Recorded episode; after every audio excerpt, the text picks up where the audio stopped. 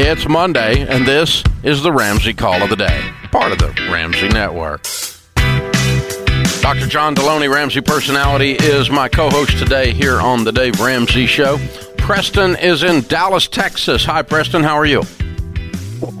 Hey, Dave. Hey, Dr. D. How's it going? Great. How can we help? So today is more of a career question I had. So um, I guess shortened to the point, I I kind of had the, a feeling uh, that I'm, I'm undercompensated at work, and was kind of curious. Um, one, if it was really really wise, you know, to ask for a, a raise during these, especially during these um, these hard coronavirus times. Is your company struggling? So we have back in uh, it's a larger company, large um, publicly traded company, but back in March or so, we did have some furloughs and, and let some um, we were kind of in the service industry, so we did let some drivers and things go due to um, you know profitability and revenues. But but we have begun actually bringing some of those back and, and hiring them. So I think what gives you the feeling you're un- undercompensated. I've been there for a couple years now, and I've taken on uh, in a sales role with them, taken on quite a bit more, you know, responsibility, brought on new accounts, and have been hitting um, pretty much all my goals except for this this last quarter. And no excuses, but you know, with the coronavirus, I, I was de- off a little bit there, but uh, for the most part, I feel like I've been doing a good job. Just haven't seen much any any um, compensation increase in the last couple of years. That's okay. a different question than Dave asked you. He asked you, uh, "How do you know you're undercompensated?" Which, to me, Dave, you can tell me if I'm wrong. Is what are people in your area doing the same level of work you're doing at the same competency you are? What are they making versus I shook hands with the company and said, "I'm I'm going to come to work you for this. I'm going to put in my all. I'm going to be excellent at it." And you're doing all those things, and they're doing what they said they were going to do. Paying you. They're paying you what they said they were going to. Yeah, yeah, definitely. I would say just in some research and things, I believe that people in my area in the same same position that I am in are probably 10 to 15 percent higher, and, and a little bit more about the role. I kind of came in as in more of an inside sales role, and that's kind of evolved over the last couple of years. So it's okay. Well, here, here's here's here's the way you answer. Here, here's the way you answer the question: How do I ask for a raise? If you switch places with your leader, who's going to make the the mm-hmm. compensation mm-hmm. decision, uh, what would you want a young go getter like Preston to do if he wanted a raise? Why would you give Preston a raise? I'll give you a hint. You wouldn't give him a raise because he breathes air in and out. No, not at all. Or he thinks he's been working hard for a few years and he should probably just get some more. No, not at all either. I'd say definitely around those goals, right? I think you want to make your boss look good. So hitting your goals, revenue goals, making the company, you know, more money is is probably one factor in it. And then two, I would think what you guys were just saying, right? What what can I replace you for? There's someone else out exactly. there that is you know the same or uh, you know what what does it cost to fill your role basically yeah. or your position yeah. and what you're getting two, paid two, now? Two examples that happened to me personally as a, as a leader here.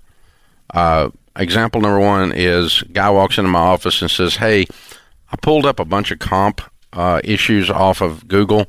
And, and off of Monster, and I might be wrong, but here's what I found. I found this and this and this and this, and um, those are all ten thousand dollars more than I'm making, and it, it, if unless I did something wrong on the internet in looking doing a compensation research here, it appears looking at this this these data points, not feelings, these data points that I'm off about 10k on my comp.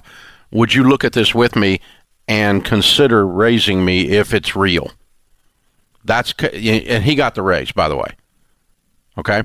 Okay. Second com- second conversation was guy walks into my office and says, "You know, a guy like me that has I, I've got 14 degrees. I got more degrees than a thermometer. A guy like me working in another company makes makes uh, twice what I make here." And uh, I said, "Well, honey, uh, bye, Felicia." I said, "the the problem is this is a small business, and your raise is effective when you are, and so mm-hmm. the number of degrees you have is not does not make you valuable. What you do."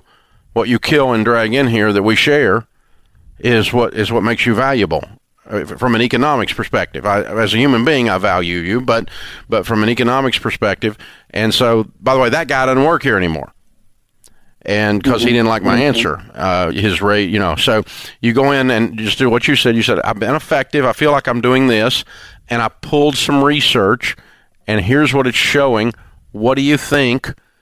Uh, did I do something wrong, or, or, do you have other information that I don't have that says that this position? Because I, I, feel, you know, based on this, it looks like I might be due for some compensation upgrades. What do you think about that? And that's not belligerent.